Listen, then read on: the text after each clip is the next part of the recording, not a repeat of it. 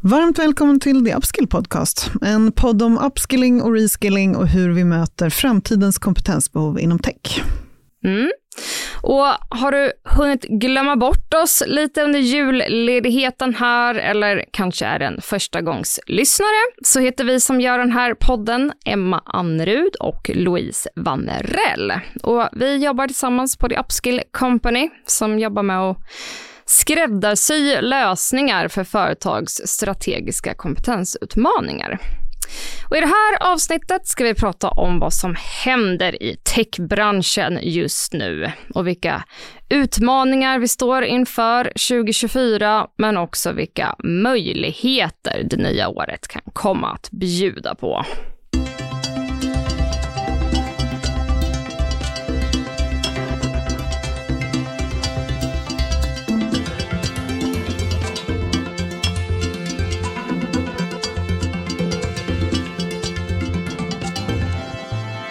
Nytt år och nya möjligheter.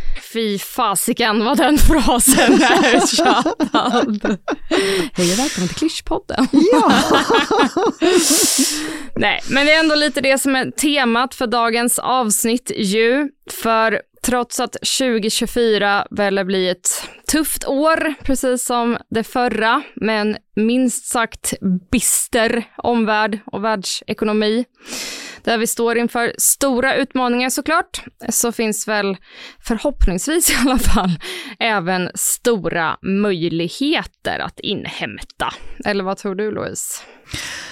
Ja, men självklart. Eh, jag tror att jag har sagt det i den här eh, podden tidigare, att stålbad är ju inte nödvändigtvis av ondo, eller bara av ondo i alla fall. Mm. För att eh, den typen av liksom, situationer eller vad det kan vara som gör att man behöver syna sig själv i sömmarna och titta lite närmare på vad det är man faktiskt måste förändra, kan ju vara väldigt, väldigt bra.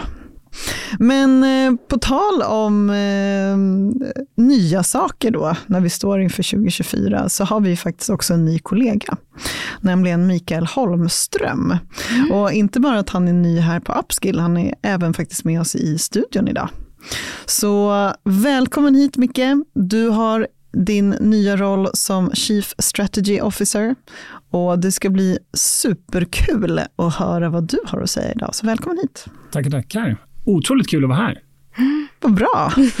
eh, vi tänkte att du kan få dra en snabb version lite av vem du är och hur det kommer sig att du hamnade med oss här på Upskill. Mitt favoritämne att prata om mig själv. jo, men jag brukar beskriva mig som tävlingsmänniskan som bytte idrottsliv mot näringsliv för lite drygt 25 år sedan. Mm. Sen dess har jag varit verksam inom IT-tech, väldigt mycket kring kompetensfrågor just. Konsulting, rekrytering, jobbat en del med accelerated learning och på tal om klyschor då, då men, men brinner lite för de här frågorna. Hur ska vi ha liksom rätt team för att nå våra mål? Det tycker jag är superspännande. Och när frågan kom från Upskill-gänget så var det ju självklart för mig. Jag känner verkligen att de här tiderna som vi går in i nu, det är så otroligt mycket spännande saker som händer. Med eh, allt från konjunkturen, absolut, men vi har AI, vi har nya sätt att tänka kring jobb, eh, jobba hemma. Vi har kommit ur den här pandemin. Det är så mycket som är uppe i luften som verkligen känns spännande att ta tag i och försöka förstå egentligen var är vi på väg någonstans och kanske ha lite, ja, men lite lösningar också till våra fantastiska kunder som vi jobbar med. Och Micke, du är ju gammal i gamet, inte gammal som du påpekade Ouch. här innan vi tryckte på räck. Och därför så är det ju otroligt tacksamt att ha dig med här idag eftersom vi tänkte att vi inleder det här poddåret med att blicka framåt och framtidsspana lite som sagt. Och det ska du få hjälpa oss med och säga lite om vad som kommer att hända i techbranschen nu, vilka de stora utmaningarna är som vi står inför nu och också vilka möjligheter som sagt vi har att utvecklas och ja, men, förhoppningsvis komma ut på ett bra sätt på andra sidan. Så om vi börjar i ämnen konjunktur, vad tror du? Kommer det fortsätta att vara sekt eller kommer det att ta fart under 2024? Är det i uppförsbackarna man rycker, så att säga?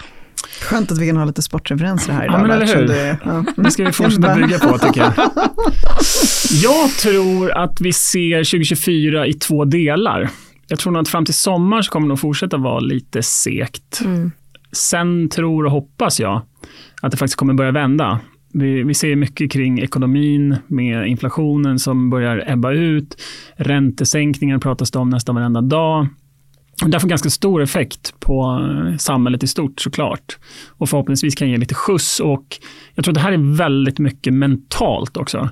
Det är en sak med de faktiska siffrorna som ligger under som betyder mycket, men någonstans, vi är flockdjur, så när folk börjar känna att ja, men nu vänder det, så när tillräckligt många börjar prata om det så blir det någon slags självuppfyllande profetia och sen börjar det liksom bara köra på. Sen ska man alltid när man gissar framtid ha någon slags asterix som säger att men det beror på. Det kan fortfarande hända saker, både på uppsidan och nedsidan, som kastar ut allting genom fönstret som vi trodde och så är det någon helt ny vardag. Men någonting som är positivt med de senaste åren, även om det har varit tunga år på många sätt med pandemin, krig, inflation, räntor, så bygger vi någon slags, för att prata lite svengelska, då, men resilience. Vi, vi blir vana vid, det blir liksom vardag. Vi blir bättre på att hantera det och det tror jag också kommer hjälpa oss om det kommer nya saker som dyker upp på horisonten som vi inte har planerat för. Mm. Men om man då har det som lite eh, fond, eh, vad, vilka frågor tror du kommer vara viktiga att ställa sig i det? Jag menar, jag ska ge lite, lite, lite mer kött på den benfrågan. Ehm, för jag menar i det där att det händer en massa saker, att det blir en massa nya liksom, förutsättningar kanske, eller i alla fall att man konstaterar att exakt så som vi har gjort tidigare kanske vi inte kan fortsätta att göra. Det gör ju att det öppnar upp för lite mer förändringsbenägenhet. Alltså det jag var inne på här i introduktionen, liksom stålbadet som inte behöver vara dåligt. Men eh, om vi då ändå ser att vi, vi är i den här lite sega fasen just nu och kommer liksom från ganska, på många sätt, då jobbiga år. Eh, men för att vi ska hamna rätt när vi kommer ut ur det, vilka frågor tror du blir viktiga att ställa sig? Att, liksom att jobba med och att reda ut och kanske just liksom lämna gammalt bakom sig. Var någonstans ser du att vi är då? Jag tror att man måste börja från liksom grunden eller toppen beroende på hur man ser på det. Men vart vill vi någonstans? Vad är vårt mål? Vad är vår definition av succé för vårt företag eller avdelning eller mig som individ oavsett vilket perspektiv vi har. Och sen jobba utifrån det. Så att vi vet vad vi ska. Det finns ju något klassiskt och uttjatat citat här i Klyschpodden. Jag tror att det är från Alice i Underlandet, eh, där den här kaninen tror jag det är, svarar på Alice fråga. Om du inte vet vad du ska så spelar det ingen roll var det går. Och det är det man måste någonstans plocka med sig och veta var ska vi någonstans. Och när man väl har det på plats, men då tror jag man kan göra ganska stora saker. Och lite som Emma faktiskt var inne på här initialt, att då kan man rycka upp försbackarna. När alla andra sitter och stirrar på varandra och undrar vad ska vi göra nu och det är så osäkert och så, ah, vi tar en kaffe till. Om man då vågar ta action och faktiskt röra sig framåt och återigen, vi är flockdjur så kommer folk börja titta på det och så tycker de att ja, det här är spännande, de har grejer på gång, där vill jag vara som anställd kanske. Eller jag är investerare, så det vill jag investera i, men också ur kundperspektivet, där man som kund känner att ja, men min leverantör, eller min potentiella leverantör, hittar på spännande saker. Det där är bra, där vill jag vara nära. För alla vill ju spela med ett vinnande lag. Sportreferens. så, så där tror jag verkligen att man, man måste titta från vart vill vi vara någonstans och sen göra en plan ut för det. Och idag är det ju så otroligt mycket som är fokuserat med all rätt på teammedlemmarna. Vilka är vi? Vad behöver vi ha för kompetenser, förmågor? Och där mycket handlar om, som vi har varit inne på också redan, den här möjligheten att ställa om hela tiden. Att faktiskt ha ett mindset som är men vi är redo att ta vad som än kommer och vi har en plan och vi vet hur vi ska angripa det här och när vi inte vet det så vet vi hur vi ska ta reda på det. Så nu kör vi. Och sen på det såklart så kommer ju AI som ett brev på posten. Alla måste förhålla sig till det. Min så här fem sekunders take är väl att de som kommer bli framgångsrika med AI den närmsta tiden, det är de som faktiskt lyckas implementera det på riktigt i verksamheten och faktiskt jobba med det. Jag tror vi kommer se alldeles för många spännande, kul lite så här test, prestigeprojekt, men som inte ger något i vardagen. Men det är ju i vardagen som, som vinsterna sker egentligen över tid. Om man adderar små vinster varje dag så blir det ju fantastiskt spännande på slutet. Så det tror jag nog. Alltså personal, medarbetare, teamet, men man kan ju inte vara på en podd 2024 utan att säga AI. Så. Check på den! men du, då kan jag direkt hoppa vidare till liksom, eh, det här känns ju då inte som 2024 att dra upp den gamla termen digitalisering. Men, Ännu en uttjatad. Ja, exakt. Skönt att vi river av dem allihopa. Nej, men, eh, det är lätt att tänka att vi liksom är där redan. Att vad är det, 90 procent av alla ålderskategorier, eh, även i de äldsta, använder liksom internet dagligen på något sätt. Så, det är klart att vi är till stora delar lever i en digitaliserad värld. Men eh, vi är inte riktigt klara. Och vad satsar, man, vad satsar man på framåt? Det kan ju inte bara vara AI, det måste ju vara andra saker också. Vad, vad är det för satsningar som man liksom gör klart? Eh, har man rätt kompetens och så vidare? Vad tänker du när jag säger digitalisering, Micke? Jag tycker att det är en väldigt bra fråga. Eh, sen är jag lite irriterad på att Emma tittade på mig när du sa den äldsta ålderskategorin, men jag får ta det. Eh, men, men vi är gamlingar då. Jag, jag, tror nog att vi har kommit till insikten och kanske några andra med oss att de absolut svåraste och dyraste procenten är de sista tio. Mm. Det är så otroligt mycket digitalisering som är halvfärdigt. Man inte har knutit ihop säcken. Och det skapar ju enorma problem. Så där tror jag att det kommer krävas mod. Att slutföra vissa saker eller att faktiskt stänga ner och rensa ut. Är det skolplattformen du pratar om nu? Den kommer eh, ganska snabbt till minnes, ja absolut. Eh, men jag tror att det ser ut så hos väldigt många företag. Det här har ju varit svårt. Man har ju haft en ganska brokig flora och IT har liksom kunnat starta grejer lite på eget bevåg eh, ganska länge och sen kom det en ganska lång period som vi väl fortfarande kanske inte är helt ute ur där affären som man brukar säga har kört lite skugg-IT på det och så har man haft massa spännande lösningar som har gått ja, men ganska bra, men fram till den här 90 gränsen och sen har man liksom inte riktigt orkat att dra ihop det. Och där tror jag att det kommer krävas enorma insatser, men det finns också enormt mycket att tjäna på det. Både genom att få en mycket effektivare IT-miljö, men också rena pengar helt enkelt. Mm. Och det här med hållbarhet är förstås också hett på tapeten såklart. Um, om vi ska prata om den aspekten också. Hur blir hållbarhet, skulle du säga, en del av den ja, men dagliga affären på riktigt?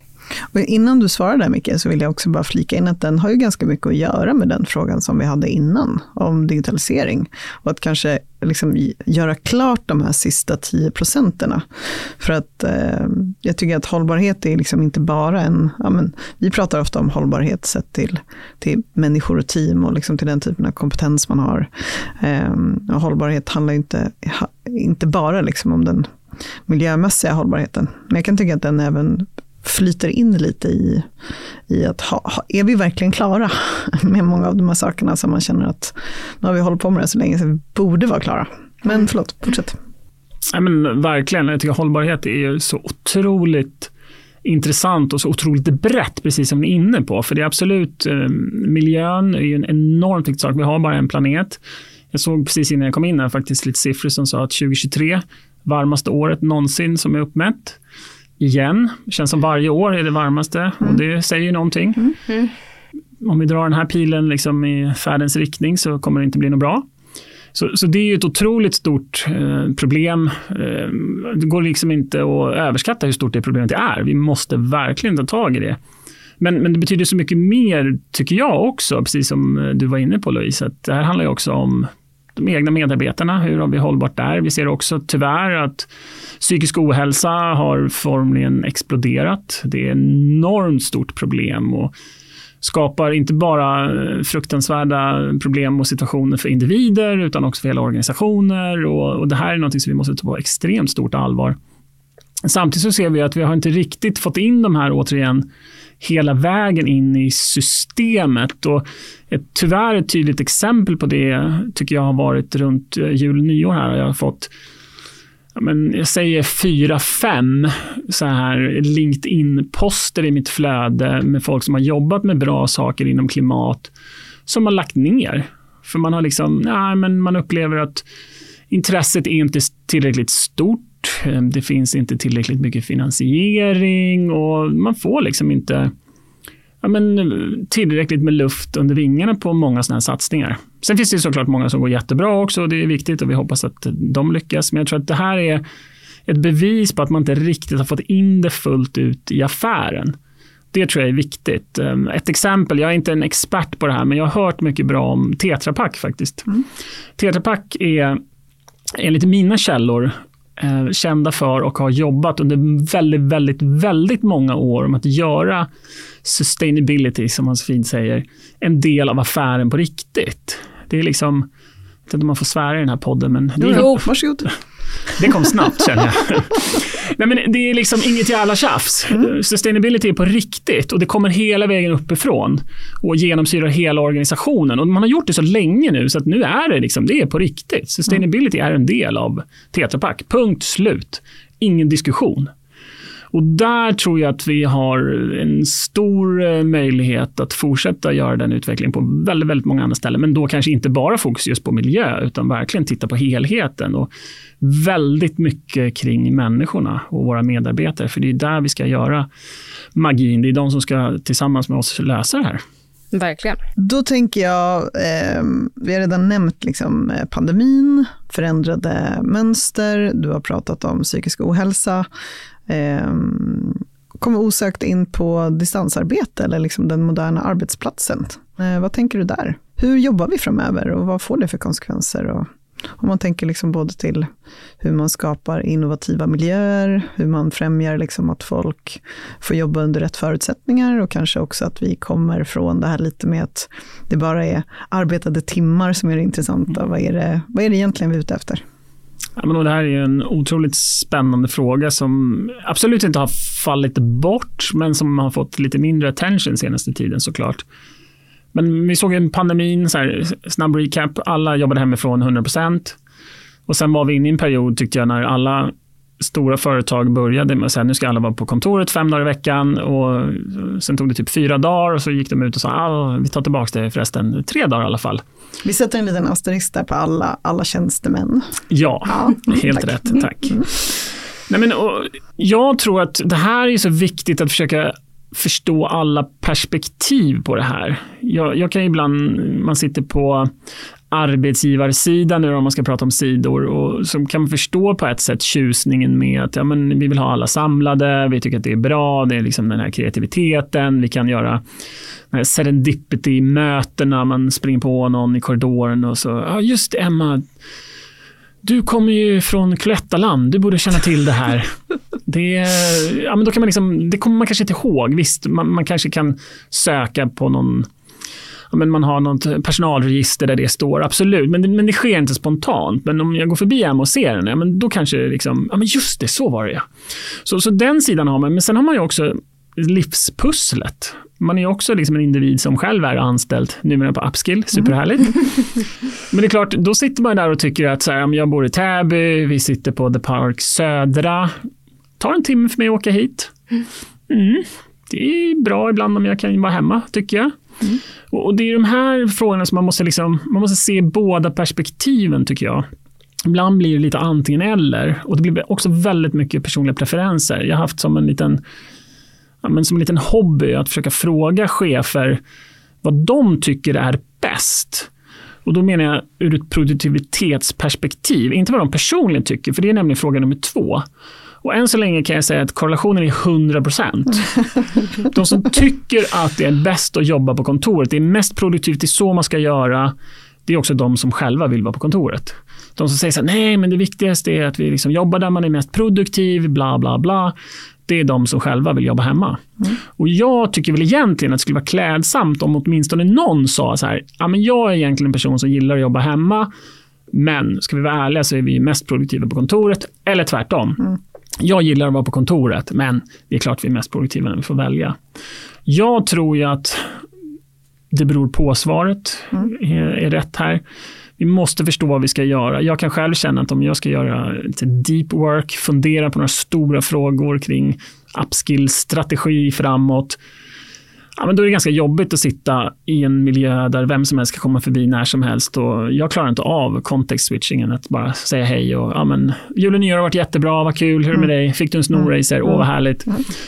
Och sen gå tillbaka till det. Jag fixar inte det. Mm. Men samtidigt, som sagt, om vi ska jobba med affärsutveckling och vi sitter och brainstormar så är det superhärligt med folk som snurrar i omgivningen och man kan bara rycka någon och säga, ah, du mm. Stefan, du som har varit på ServiceNow länge, hur tänker amerikanska mjukvarubolag?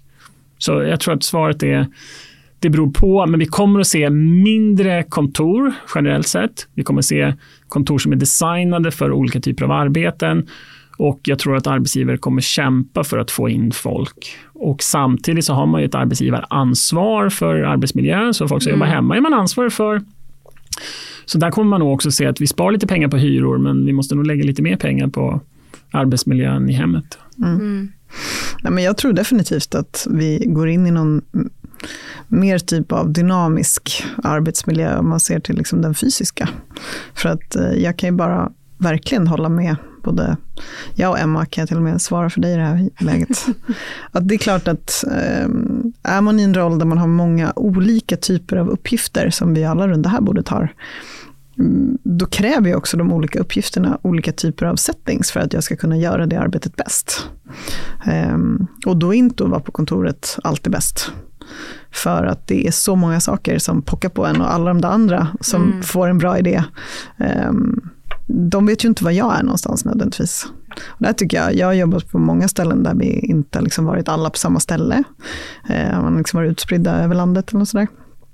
Och så, så, jag hade lite mer kanske övning på det innan liksom pandemin kom och satte där. Och jag tror att den stora knäckfrågan var att det var ändå fascinerande att se hur många som så snabbt anpassade sig efter det totalt hemmavarande livet. Och då menar jag inte på personlig nivå utan liksom på organisationsnivå. Men eh, som alla som har jobbat i olika typer av hybridsettings tidigare vet att det svåra blir ju inte när alla är hemma, utan det svåra blir när vissa är hemma. Mm. Eh, och att få till liksom den där naturliga dynamiken mellan att så här, vilka är det man pratar med i ett rum? Eh, vilka är det som får ta del av de här liksom, ja, men små diskussionerna som sker och så vidare. Så, så det, det sätter helt andra krav på hur man framför allt informationsdelar, tror jag. Mm. Men, eh, och svårt att veta vad alla egentligen gör. Ja. Alltså sådär, vem, som du säger, mm. är man på kontoret så vet man kanske att så här, ja, men jag har ju sett att han håller på och pratar om det här, eller, eller håller på med det här projektet just nu mm. eller överhört någonting. Liksom. Men sitter någon bara hemma så vet man egentligen inte riktigt vad, vad gör den personen. Mm. Jag tror det är viktigt och här är det väldigt intressant också som ni är lite inne på att när pandemin kom då flyttade alla hem. Men det var ju också ganska många organisationer som hade jobbat ihop ganska länge. Mm. Så man kände varandra. Det blir intressant att se nu, för det har ju startats ganska många organisationer under pandemin som faktiskt startade där alla jobbar på distans. Mm. Och, och, det skapar ju liksom någon slags annat muskelminne hos dem. De blir bättre på att onboarda folk som kommer när alla sitter hemma. För det upplever jag kanske att traditionella företag som har suttit på kontoret historiskt sett, det blir en liten utmaning idag när man har liksom alla de gamla rävarna, vad nu det innebär, sitter hemma. Mm. Och så kommer man som ny, antingen som man är ja, men ny i en roll, som man kommer från Upskill, men om man kommer från ett annat företag och så kommer man in på det här bolaget och så ska man man har gjort preboarding och onboarding mm. konstigt alla regler, men så kommer mm. en vardag också. Och då är det ingen där, eller väldigt få där. Mm. Och den utmaningen vet jag inte om vi riktigt har löst ännu. Nej, absolut inte. Det, det vågar jag nästan svara så. Knee jerk. Alltså. att eh, nej, det har man ju absolut inte läst. Och där upplever jag också att eh, otroligt dåliga bolag generellt är på både onboarding och offboarding. Um, av att liksom se till att den där starten blir liksom bra. Och där gäller det verkligen att man känner sina team och att man vet liksom vilka förutsättningar som finns. Som att man kanske vet, men som vi har haft många, man varit här och pratat om, så här, vad är det vad är det man jobbar med och hur funkar liksom kulturen, inte bara liksom den här stora affärskulturen eller bolagskulturen, utan hur är kulturen i vårt sammanhang? Mm. Och där vet jag att när vi hade Goran här som pratade om just om community, eh, så sa han just att det, man måste liksom ses. Mm. Göra ett, ett riktigt möte först. Sen kan mycket annat ske liksom i andra sammanhang efter det. Men att ändå få den här första, liksom, att jag kan eh, förstå lite av vad du är för person är superviktigt för att vi ska kunna hitta ett bra sätt att samarbeta framåt. Vad säger ni om det här med fyra dagars arbetsvecka då? Inte helt orelaterat till det vi precis har pratat om här. Jag ser det som en signal på någonting som jag har funderat på, på väldigt, väldigt länge, att det nu verkligen börjar komma upp till ytan. Och det är ju så definitionen på vad är arbete egentligen?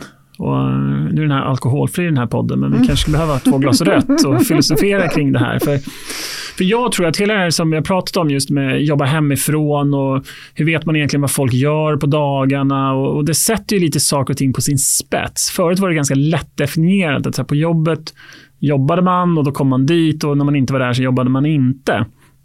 Men det har vi sett under väldigt, väldigt många år. Jag skulle säga under hela min karriär så har jag väl alltid tänkt på jobbet även när jag inte har varit på jobbet. Och faktiskt, eh, jag hoppas inte chefen lyssnar nu, men ibland på jobbet tänkt på fritiden eller gjort någonting annat. Så jag tror det här har verkligen ställt saker och ting på sin spets. Och det blir en jättespännande utmaning framöver att fundera på okej, okay, men vad är egentligen arbete? Hur definierar vi det? Och jag tycker ju när man pratar om de här frågorna så är det ganska många som säger att fyra dagars vecka är det dummaste jag har hört, kommer aldrig hända. Och då brukar jag vilja påminna om att en gång i tiden så jobbade vi sju dagar i veckan mm. och sen mm. blev söndagar ledigt mm. och sen blev lördagar ledigt och sen fick vi också lite semester. Det är ändå semester. inte så länge sedan. Nej, men det här känns nästan lite så vibbar från man får inte röka på restauranger. Alla sa det kommer aldrig hända och när det händer så kommer allt gå åt pipsvängen. Men eh, sen hände det och så bara, jaha, det var inte så konstigt. Det som är utmanande tycker jag, återigen för tjänstemän ska man komma ihåg, det är ju lite grann att jag skulle egentligen inte ha någon skillnad om jag jobbade 50% på pappret. Jag har fortfarande samma grej som jag måste leverera och eftersom det är abstrakta saker så blir det ganska svårt att mäta. Så om, om vi skulle istället jobba med att om någon gräver diken fortfarande för hand, jag tror inte det. Men, men det är väldigt lätt. Då kan vi ta betalt per meter och så här, ja, gräv så mycket du vill. Men när vi ska fundera ut en ny eh, strategisk fråga, vi ska hjälpa en kund med något komplext, så kanske jag lika gärna kommer på det på söndagens löptur om jag nu är på någon sån eller jag är och handlar på ICA på kvällen eller var jag nu är någonstans. Då, mm. ja just det, så där är det ju såklart.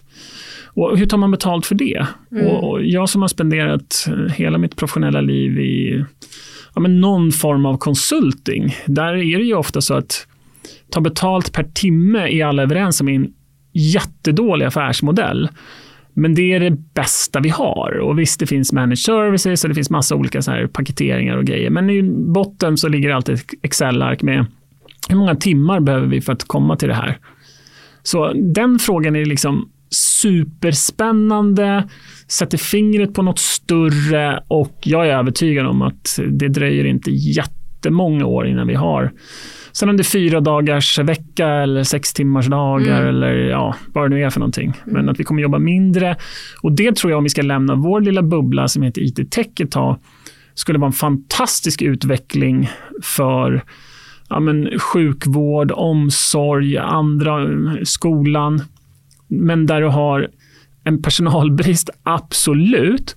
Men när du har enormt höga sjuktal och enormt stora utmaningar där du skulle kunna skapa en väldigt mycket drägligare arbetssituation och mm. mycket bättre resultat. Men om det är någon politiker som lyssnar på det här så ska du inte tro att du kan göra det genom att då bara betala för fyra dagar, utan fortsatt samma lön, men mindre arbetsinsats. Men den kommer bli mycket bättre och sjuktalen kommer garanterat sjunka. Så att i slutändan så är det en ren vinstaffär, det är jag övertygad om.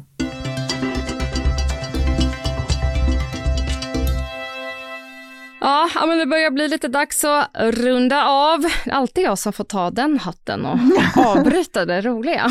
Nej, men jag tror att... Fan vad eh, orättvist. Du, time cop. time cop, good cop, bad cop. Eh, men som en liten avrundning och kort sammanfattning här då innan vi avslutar. Micke, hur bör man tänka inför 2024 och vad är det man bör satsa på, skulle du säga? Men om man är en sportmetaforpodd så tycker jag man ska satsa på någon form av bingo. Metafor och och... Ja, men, men så här, någon bingo där man kan ringa in till studion och vinna någonting när man får bingo. Tycker jag hade varit kul. Det tycker jag podden ska satsa på. Men om man är eh, i ledande befattning på ett företag, då tycker jag verkligen att man ska känna just den här nu finns en möjlighet när alla andra undrar hur ska det bli? Kommer det bli mjuklandning i ekonomin? Kommer det bli tuffare? Nu ska man verkligen kaxa till sig och våga göra saker. För det är nu man verkligen kan rycka. Mm. Det är svårt att rycka i nedförsbacken. Alla bara kör. Det är tufft. Men nu när det liksom det är utmanande tider, ingen riktigt vet, folk kanske saknar lite det där modet. Då har man chans att göra riktigt spännande saker. Om man gör läxan, funderar ut så här, vad vill vi åstadkomma, vad är vår målsättning? Mm. Och sen börja jobba ut efter den planen. Då tror jag att man kan ha ett riktigt kanonår 2024. Man men det gasar upp för backen nu så kan man glida ner sen. ja, men har man lite tur där så går min initiala eh, spådom om att det blir ett halvknackigt första halvår men ett riktigt bra andra halvår. Och då ligger man redan på rulle. Så när de andra inser att så här, men vänta, det kommer bli ganska bra andra halvår. Då är det redan för sent för dem och då, då kör du redan och kan ta ja, men ta tillvara på all den fantastiska möjlighet som finns idag på, på marknaden. Med det sagt så avrundar vi det här samtalet och jag tänker att det här kanske får vara en del ett av två, för många av de här sakerna nu är faktiskt det som du, här, eller som du är här för att grotta vidare i, prata med folk om, se till att vi liksom har lite fler eh, potentiella svar och inte bara frågor. Så vi kan väl göra en rendezvous om ett par månader och kolla om vi har blivit klokare på vad det här året faktiskt har med sig. Men eh, otroligt kul att du är här Micke. Och tack för ett bra, eh, vad kallade du det, spåkulan? ja. Spåkulsavsnitt. Ja, exakt. så ja. tack så mycket för att du är här. Tack, jättekul att vara här och ser fram emot nästa gång. Mm. Ja.